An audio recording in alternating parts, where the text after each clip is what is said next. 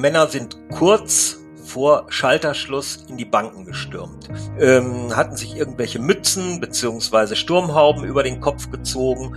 Die Idee war eigentlich, möglichst viel Angst zu schüren. Das heißt also, die gingen da mit einer, mit einer MP rein, luden durch und damit war eigentlich auch wirklich jedem klar, dass diese Männer es ernst meinen würden. Und das haben diese drei dann natürlich erstmal über eine gewisse Zeit ganz erfolgreich praktizieren können. Ostwestfälle, der True Crime Podcast der Neuen Westfälischen. Wir sprechen mit Richtern, Zeugen, Ermittlern und Redakteuren der Neuen Westfälischen über Kriminalfälle aus unserer Region.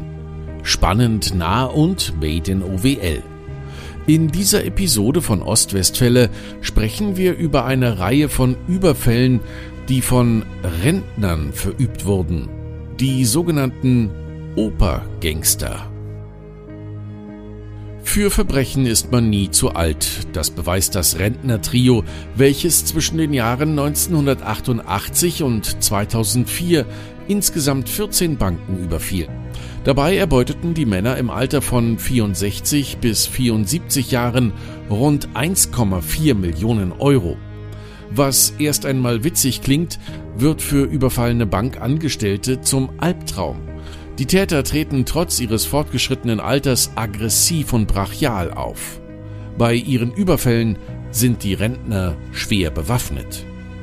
Nette ältere Herren die Stoff für eine Krimikomödie liefern könnten, sind sie also nicht. Die Männer, so der damalige Iserloher Polizeidirektor Ulrich Biermann, seien alles andere als liebenswerte Opis gewesen. Wenn jemand im Kassenraum eine Pistole demonstrativ durchlädt, braucht er nicht mehr viel zu sagen. Und jeder von ihnen bringt es auf eine zweistellige Zahl von Gefängnisjahren. Um über diesen skurrilen Fall zu sprechen, ist heute Jobst Lüdeking zu Gast. Er arbeitet für die Lokalredaktion der Neuen Westfälischen in Herford und hat über den Fall intensiv berichtet. Und für euch bin ich heute wieder der Ostwestfälle Moderator mit dabei. Mein Name ist Frank Philipp und ich begrüße unseren Gast sehr herzlich. Hallo Jobst.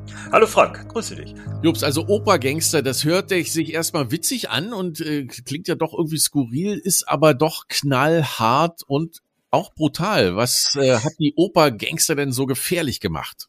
Ja, man muss natürlich sehen, wenn es also diesen Begriff des Berufsverbrechers gibt, dann muss man sagen, dass dieses Trio äh, dem schon sehr nahe kommt. Also es äh, hat nichts mit irgendeiner Hollywood-Komödie zu tun, sondern wir haben es tatsächlich äh, mit einem Trio zu tun, das binnen kürzester Zeit, beziehungsweise äh, zum einen mit diversen Bankraubserien und dann aber eben auch über die Jahre hinweg roundabout 1,4 Millionen Euro erbeutet hat. Und äh, ja, das sind eigentlich Leute, die über Jahre auch schon im Gefängnis saßen. Also der eine war 1967 das erste Mal strafrechtlich in Erscheinung getreten. Dann war ein weiterer Täter, ein weiterer 73-Jähriger 1989 zu einer zehnjährigen Haftstrafe verurteilt worden, die er auch vollständig absaß. Wenn das stimmt, was wir damals recherchiert haben, dann muss man sagen, dass er roundabout 30 Jahre im Gefängnis verbracht hat. Und äh, da muss man dann halt eben auch sagen, da blieb dann wohl offensichtlich keine Zeit, über Resozialisierung nachzudenken. Mit einem Komplizen, mit einem weiteren Komplizen hat er dann also unter anderem eine Bank hier in der Region in Riedberg-Boppel überfallen. Zuvor hatten die beiden eine Bank in Asemissen aus, äh, ausgeraubt und äh, die Polizei, die die Männer nachher überführte, die haben eigentlich auch festgestellt, dass es sich wirklich um schwer bewaffnete Intensivtäter handelte, die überaus gewaltbereit waren. Das muss man sich also auch immer wieder vor Augen halten. Gewaltbereit sowohl gegenüber den Angestellten, gegenüber den Kunden, aber sie waren auch bereit, rücksichtslos gegenüber den Polizeibeamten Gewalt anzuwenden. Also sie hatten eine Schusswaffe, sie hatten Handgranaten dabei und, das stellte sich dann später heraus, sie hatten gesagt, dass sie davon Gebrauch machen wollten. Die Ermittlungen, die also roundabout ein Jahr dauerten damals, und in Herford und in Iserlohn geführt wurden, die werden eigentlich auch aufgrund des Vorgehens der Männer, aufgrund, mh, hm, aufgrund des Modus operandi, äh, eigentlich in die Kriminalgeschichte eingehen. Die Ermittler fanden bei den Männern also auch nachher wie gesagt, Pistolen, Handgranaten, eine, Vorschlaghammer und ähm, Der damalige Kriminaldirektor Ulrich Biermann in Iserlohn, der hat es eigentlich wirklich so ausgedrückt, der hat gesagt, das sind keine liebenswerten Opas. Wenn jemand im Kassenraum eine Pistole demonstrativ durchlebt, braucht er nicht mehr viel zu sagen, hatte Biermann dann eigentlich das Vorgehen dieser Bande skizziert. Hm. Es sind schon Schwerkriminelle, so wie du sagst und so wie du das jetzt auch darstellst. Und ähm, wie gesagt, wer 30 Jahre im Gefängnis war, der hat vielleicht auch gar keine Alternative, da irgendwie nochmal eine Lehre zu machen und ein normales Leben. Äh, das soll keine Entschuldigung sein, aber äh, dann hat so äh, die Resozialisierung ja nicht funktioniert und äh, der hat wahrscheinlich auch gar nichts anderes vor im Leben. Wie lange war denn das Trio aktiv? Also wenn das alles richtig ist, was man ihnen nachweisen konnte, dann war es so, dass es in äh, roundabout 16 Jahren insgesamt 14 Banküberfälle gab. Darunter eben halt Taten im Kreis Herford, in Lippe und Minden-Lübbecke. Das ist eigentlich das, was uns hier den im Bereich äh, betrifft. Natürlich gab es dann aber eben halt auch Taten im Bereich Sauerland beziehungsweise der anderen Kreise in Westfalen das Ganze fing zum Beispiel an, um jetzt nochmal auf eine dieser Serien zu kommen, am 10. Januar 2002. Da hat man dann die Sparkasse in Löhne überfallen. Ähm, kurz darauf, dann am 7. November, ein, äh, ein Kredit beziehungsweise eine ähm, Filiale der Sparkasse Herford in Herford-Eikum. Und äh, das ging dann so weiter. 2003 dann unter anderem in Bad Oeynhausen. Dann kam es wieder zu Taten, unter anderem auch wieder in Bad Höhenhausen, dann in Bad Salzuflen-Wüsten und äh, dann gab es auch noch eine Sparkasse in äh, eine Volksbank in Bad Pyrmont, äh, die von den Männern heimgesucht wurden. Ja, und dann kommen die Taten, die eigentlich auch nochmal den Bereich Westfalen betreffen, also die anderen Kreise Westfalens. Es gab Taten in Schwerte, in Hema, in Fröndenberg. Wie gesagt, über die Jahre gerechnet sind es dann 14 Überfälle gewesen, die dieses Trio begangen hat. Mhm. Also eine ganze Reihe von Überfällen im gesamten Kreis. Das heißt also, Sie müssen sich ja auch umgeguckt haben, wo lohnt sich's, wo kann man schnell wegfahren. Ja, ich denke mal, die Beobachtung wird ja da schon da gewesen sein. Was waren denn die Beweggründe für diese Überfälle? Äh, eine große Rente werden Sie sicherlich nicht gehabt haben. Wer so lange im Gefängnis saß, hat wenig eingezahlt, oder? Jein. Also bei der Durchsuchung der Wohnung äh, hat man dann eigentlich durchaus noch einen sechsstelligen Geldbetrag, einen sechsstelligen Bargeldbetrag gefunden. Und der damalige Chef der zentralen Kriminalitätsbekämpfung, der Herforder Polizei, der äh, Thomas Marx, der hat dann gesagt, wir vermuten, dass es sich um eine Art Altersvorsorge handelte. Das ist auch etwas, was nachher von einem der Männer oder auch von mehreren der Männer im Prozess bestätigt wurde. Also der eine sagte dann, hm, er habe nicht ins Altersheim gewollt und der andere, der 74-Jährige, der hatte dann also auch noch mal angegeben, dass es sich dabei um eine Wiedergutmachung für eine angeblich unschuldig verbüßte Haftstrafe gehandelt habe. Aber generell kann man schon sagen, die haben wirklich versucht, damit sich ihren Lebensabend schön zu machen. Wie lernten sich denn die drei kennen? War das äh, im Gefängnis oder beim Kanaster? Im ja. Ich, ich denke mal, dass, dass alle drei sich, und das hat sich auch nachher so rausgestellt, über eine gemeinsame Gefängniszeit kennengelernt haben. Nach der Haftentlassung ließ sich zum Beispiel der 73-jährige Täter im Raum Bielefeld nieder und ähm, dann hat er von dort aus oder dann haben die drei Männer von ihren unterschiedlichen Wohnsitzen aus Kontakt aufgenommen. Diese Reihe von Überfällen folgten die immer einem speziellen Muster, reinstürmen, Waffe durchladen, alle auf den Boden. Ähneln die sich die Überfälle oder wie, wie sah das aus? Mm, ja, genau. Also die meisten Fälle liefen eigentlich so ab. Die äh, Männer sind kurz vor Schalterschluss in die Banken gestürmt. Die waren maskiert, die trugen teilweise, wenn ich mich recht erinnere, Overalls oder etwas äh, dunklere Jacken, ähm, hatten sich irgendwelche Mützen beziehungsweise Sturmhauben über den Kopf gezogen. Die Idee war eigentlich, möglichst viel Angst zu schüren. Das heißt also, die gingen da mit einer, mit einer MP rein, wie es der Herr Biermann, wie es der Kriminaldirektor schon äh, skizziert hat, luden durch und damit war eigentlich auch wirklich jedem klar, dass äh, diese Männer es ernst meinen würden. Dann zwangen sie denn die Bankangestellten, den Tresor zu öffnen und ihnen das Geld auszuhändigen. Wie viele Leute hatten Sie Du hast es schon gesagt, ähm, äh, über eine Million am Ende? Ja, genau. Also ähm, die Schwankungen, also es gibt immer Schwankungen äh, bei den Schätzungen, aber es lag irgendwo zwischen 1,3 und 1,4 Millionen Euro, äh, die die Männer erbeutet haben. Es, es gab dann also insgesamt zehn Überfälle, die bereits der, der 74-Jährige zugegeben hatte. Und dazu kamen dann noch sechs weitere, die sie in den Vorjahren begangen hatten. Also doch immer nach demselben Muster. Nun muss das Ganze ja schnell gehen, aber es hat offensichtlich geklappt, äh, dass sie da eine Weile agieren konnten. Warum hatte die Polizei die Männer ja zunächst nicht so auf dem Schirm, ja? Nach den ersten Annahmen hatten die gedacht, es sind jüngere Täter oder eine andere Bande, die von außerhalb kommt dass es sich um eine Dreiergruppe von Senioren handeln würden. Das haben die äh, Ermittler zunächst gar nicht ins Auge gefasst. Das heißt, die haben sich wahrscheinlich vorgestellt, ich kann mich nur an, an Gespräche erinnern, dass man vielleicht irgendwie im Alter äh, bis 50 Jahre gehen würde, vielleicht auch 55. Aber äh, dass sich tatsächlich Personen zusammentun und Banken überfallen, von denen zwei über 70 sind, deutlich über 70 zum Tatzeitpunkt, das hatte man erstmal gar nicht im, im Visier. Und auch das Verhalten der Männer, wie es die äh, Überwachungskameras zeigt, das entsprach gar nicht so dem, was man sich halt unter älteren Herren vorstellt, sondern das war durchaus äh, so, äh, dass die sehr mobil wirkten.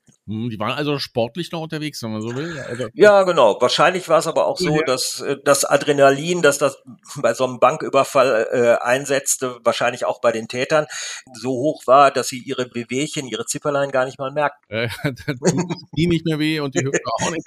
Genau. Relativ schnell. Also sehr erstaunlich, sehr erstaunlich. Und äh, nochmal kurz zu diesen Banküberfällen. Ähm, die waren ja alle so in der Region. Warum äh, hier? Gab es da auch so einen besonderen Beweggrund? Äh, war das hier besonders leicht? Ja, natürlich. Äh, die Täter, also wie gesagt, der eine kam ja aus dem Bereich Bielefeld, beziehungsweise lebte hier in Bielefeld. Und man muss sagen, dass die natürlich die Region kannten. Und äh, man kann sich das eigentlich heute schwer vorstellen, aber was ja damals gegeben war, die Zweigstellen der Sparkassen, der Volksbanken, die hatten alle noch größere Bargeldsummen. Und darum war es eigentlich so, dass solche Objekte primär von Bankräubern angesteuert wurden. Also das heißt, irgendwo ländlich gelegen, die Polizei hat schwer dorthin zu kommen und äh, damit ist natürlich auch die Chance, unerkannt zu flüchten, bei weitem höher. Und das haben diese drei dann natürlich erstmal über eine gewisse Zeit ganz erfolgreich praktizieren können. Mhm, verstehe. Also das ist ja klar. Die kleinen Banken äh, vielleicht ja weniger Sicherheitsvorkehrungen könnte man meinen, ja. ja. Wo die Tresore vielleicht auch nicht so groß sind, ja, in den kleinen äh, Filialen der Sparkasse draußen auf dem Land. Aber du hast recht, äh, das leuchtet ein. Äh, man kann vielleicht schneller weg, da die Polizei ja doch ähm, auch nicht überall vor Ort ist. Ähm, die drei ja. Männer, wir haben es ja schon gesagt, fortgeschrittenes Alter, Rentner zum Prozess Zeitpunkt waren sie 73, 74 und 64 ja. Jahre alt. Ich sage mal, bei so einer Serie von Bankrauben geht auch nicht immer alles glatt. Gab es Komplikationen? Ja, natürlich. Es gab durchaus Komplikationen. Also man muss sich vor Augen führen, dass der Älteste aus diesem Trio, das hat sich nachher bei den Überwachungen rausgestellt, der hatte zum Beispiel immer einen relativ starken Harndrang und musste relativ häufig zur Toilette. Und äh, damit haben ihn dann also seine äh, Komplizen aufgezogen. Es war auch so, dass man dann eine Bank ins Auge gefasst hatte, die man überfallen wollte. dann hatte man aber auch wiederum festgestellt, dass äh, dort eine Treppe hinaufführte. Und das war dann für den Ältesten der Gruppe zu anstrengend, beziehungsweise der hatte halt eben Probleme mit den Knien, beziehungsweise mit der Hüfte und der kam da nicht mehr so gut drauf. Also hat man gesagt, nee, die überfallen wir besser doch nicht, weil äh, es könnte Komplikationen bei der Flucht geben es ist ja doch eine ganze Weile gut gegangen mit diesen Raubüberfällen. Die Polizei war ihnen nicht sofort auf der Spur. Wie haben die Männer, äh, sagen wir mal, mit, wie sind sie mit dem Geld umgegangen? Haben sie ein normales Leben geführt oder haben sie eine dicke Hose gemacht? Was haben sie mit dem Geld gemacht? Wie haben sie sich getarnt? Äh, wenn ich jetzt nicht selber Lipper wäre, würde ich sagen, die sind sehr lippisch damit umgegangen. Also Lipper, denen wird ja eine erhöhte Sparsamkeit nachgesagt. Also die haben ihre Beute genommen, die haben sie beiseite gelegt und die haben wirklich vergleichsweise bescheiden gelebt. Also der 74-Jährige, der musste offiziell mit 400 Euro Rente auskommen und hat dann also nebenbei eine kleine Werkstatt, ich glaube in Iserlohn betrieben, in der er auch wohnte. Der andere Angeklagte zum Beispiel fuhr einen alten Opel und der äh, 73-Jährige, der hatte sich von seinem erbeuteten Geld einen Hof in Bielefeld gekauft, beziehungsweise er wohnte dort oder hatte den gepachtet. So ganz genau ist das nie so ganz rausgekommen, aber das waren jetzt, sagen wir mal, nichts, wo man sagen kann, die haben das Geld mit beiden Händen ausgegeben, sondern das war, wie der damalige Chef der zentralen Kriminalitätsbekämpfung hier in Herford schon sagte, der Herr Marx, das war was, was die auf die hohe Kante gelegt hatten für die Altersvorsorge. Pflegedienste werden immer teurer. Und ja, die Zuzahlungen an der Stelle auch. Also, Sie waren da doch sehr bescheiden und äh, zurückhaltend. Wie kam Ihnen dann die Polizei dann auf die Spur letztendlich? Ja, die Polizei hat also dann irgendwann auch mal angefangen. Unter anderem gab es ja auch von, von einigen Zeugen die Aussage, dass die Täter schon älter sein müssten, die Zielgruppe, die sie im Visier hatten, zu erweitern. Und äh, darüber hinaus hatte man auch immer wieder festgestellt, dass die Männer eigentlich auch immer nur im Winter operierten. Das heißt also, neben der Tatsache, dass sie in ländlichen Regionen unter, äh, unterwegs waren, hatten sie nochmal ein zusätzliches Prä durch die Dunkelheit, die dann äh, ihnen bei der Flucht auch nutzte. Man hat eigentlich angefangen, äh, Zielgruppe, die man hatte, also ich sag mal bis dato die äh, 50 oder 55-Jährigen zu erweitern und äh, dann eben halt auch andere Personen ins, ins Visier zu nehmen, also auch deutlich ältere. Denn es gab ja halt auch von den Bankangestellten und auch von den Kunden die Schilderung, äh, dass die Personen, dass die Räuber ältere Männer gewesen sein müssten. Dann hat man äh, angefangen äh, zu rastern beziehungsweise im Rahmen einer Rasterfahndung zu gucken, wen man denn noch ins Visier nehmen könnte und ist dann eigentlich aufgrund dieser Daten auch auf den Lo Iserlohner und auf den Bielefelder gestoßen und äh, hat dann eigentlich angefangen, sie zu überwachen. Das heißt zum einen äh, telefonisch zum Beispiel und zum anderen natürlich auch durch ganz klassische Observation. Und äh, Dadurch hat man dann natürlich die Information bekommen, dass das Trio im November 2004 einen weiteren Überfall auf eine Bank in Menden plante. Dann äh, ist das eigentlich relativ schnell gegangen. Man hat ein SEK alarmiert und hat die Männer dann, wenn ich mich recht erinnere, noch im Bereich Soest festnehmen lassen. Das war eigentlich ein relativ schneller Zugriff. Die haben sich da eigentlich auch, wenn ich mich recht erinnere, nicht mehr besonders gewehrt. Nach der Festnahme sind dann natürlich sofort die Wohnungen der drei Personen durchsucht worden und man hat halt entsprechend auch noch Teile der Beute gefunden, im, mhm. wie ich schon sagte, sechsstelligen Bereich. Hat die Polizei so eine äh, Sonderermittlungsgruppe da gegründet? Es gab diese Ermittlungsgruppe OPA oder Ermittlungskommission OPA, die von Herforder und von Iserlohner Ermittlern geleitet wurde. Oder hat man das dann zusammengefasst und ist dann den äh, Herren dann doch auf die Spur gekommen? Wie haben sich die Männer im Prozess verhalten? Die nach der Festnahme hatte ja das Trio zunächst geschwiegen. Äh, nur der Älteste aus Iserloh sagte kurz vor dem Prozess noch, hat damit ja gar nichts zu tun gehabt. Also wie lief das denn ab im Prozess? Ja gut, äh, nachweisen, ne?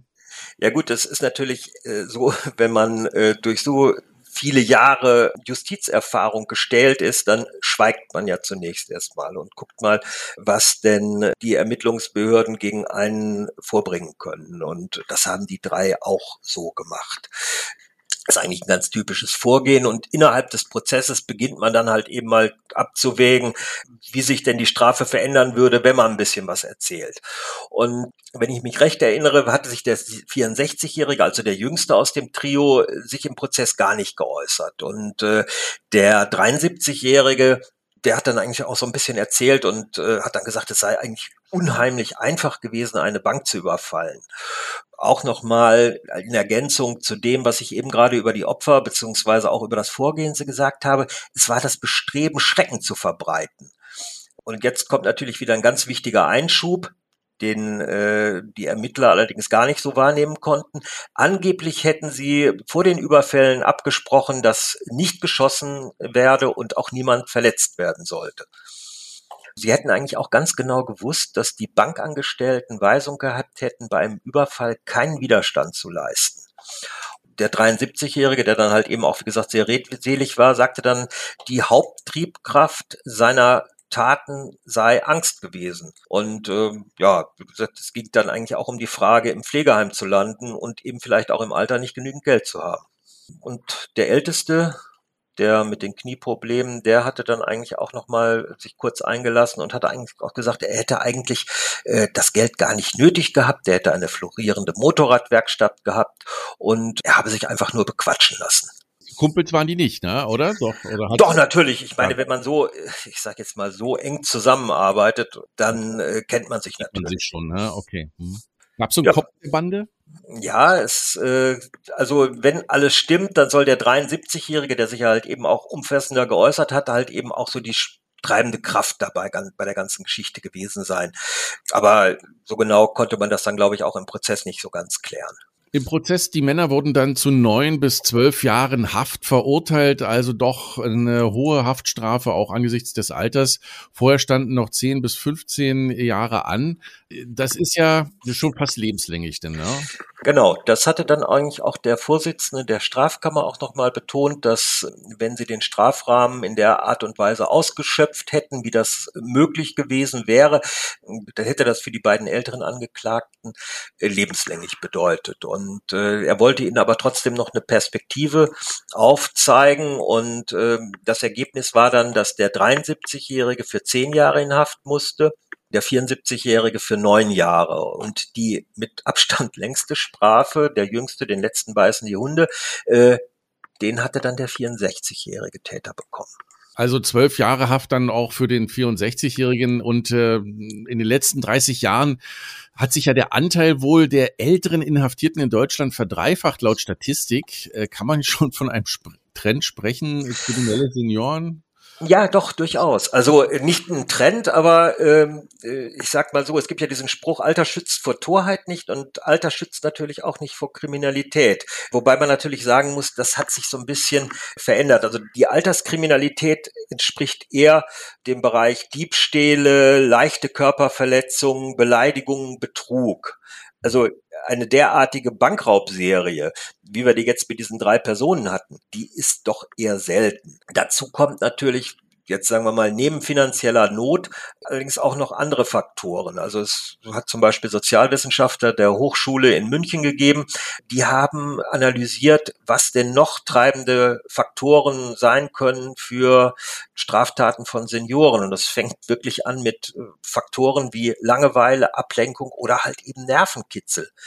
Und letztlich aber auch wieder existenzielle Not oder aber persönliche Angst vor dem sozialen Abstieg. Also eine Vielzahl von äh, Gründen oder wie es äh, ein, einer meiner befreundeten Anwälte und Notare immer sagte, merken Sie sich eins, Herr Philipp, einmal Dieb, immer Dieb. Also auf der Frage nach der Resozialisierung äh, hat er mal so geantwortet äh, und das würde ja in diesem Fall ja fast zutreffen. Vielen, vielen Dank für äh, diese wunderbaren Einblicke und für die Schilderung des Geschehens hier der sogenannten Oper-Gangster der Ermittlungsgruppe der Polizei mit dem Namen Oper eine Seniorenbande überfällt in Serie Sparkassen und Volksbanken. Vielen Dank, Jobst Lüdekind, für deinen Bericht. Sehr gerne, Frank. Das war eine weitere Episode von Ostwestfälle, dem True Crime Podcast der Neuen Westfälischen. Redaktion Simon Schulz und Jessica Eberle. Wenn ihr Anregungen oder Kritik habt, dann schreibt uns doch gern an podcast.nw.de. Weitere packende Kriminalfälle aus unserer Region auch jederzeit auf nw.de und in der NW Plus App in der Serie OWL Crime.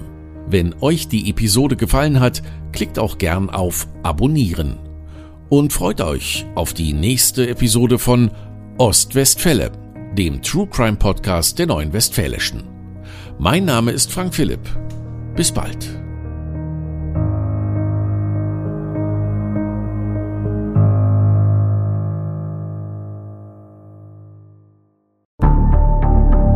Wie lange kann ein Mörder sein dunkles Geheimnis bewahren? Wann bekommen die Angehörigen Gewissheit und die Opfer Gerechtigkeit?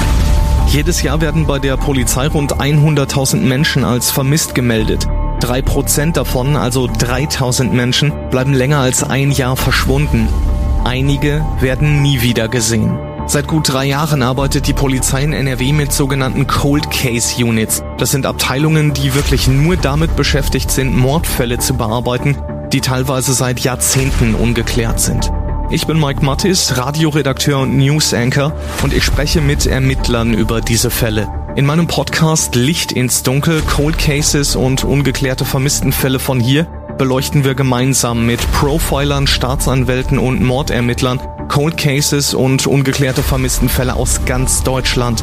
Immer in der Hoffnung, dass Angehörige endlich Gewissheit und die Opfer Gerechtigkeit bekommen. Licht ins Dunkel Cold Cases und ungeklärte Vermisstenfälle von hier. Eine Produktion von Mike Mattis und der Podcast Fabrik.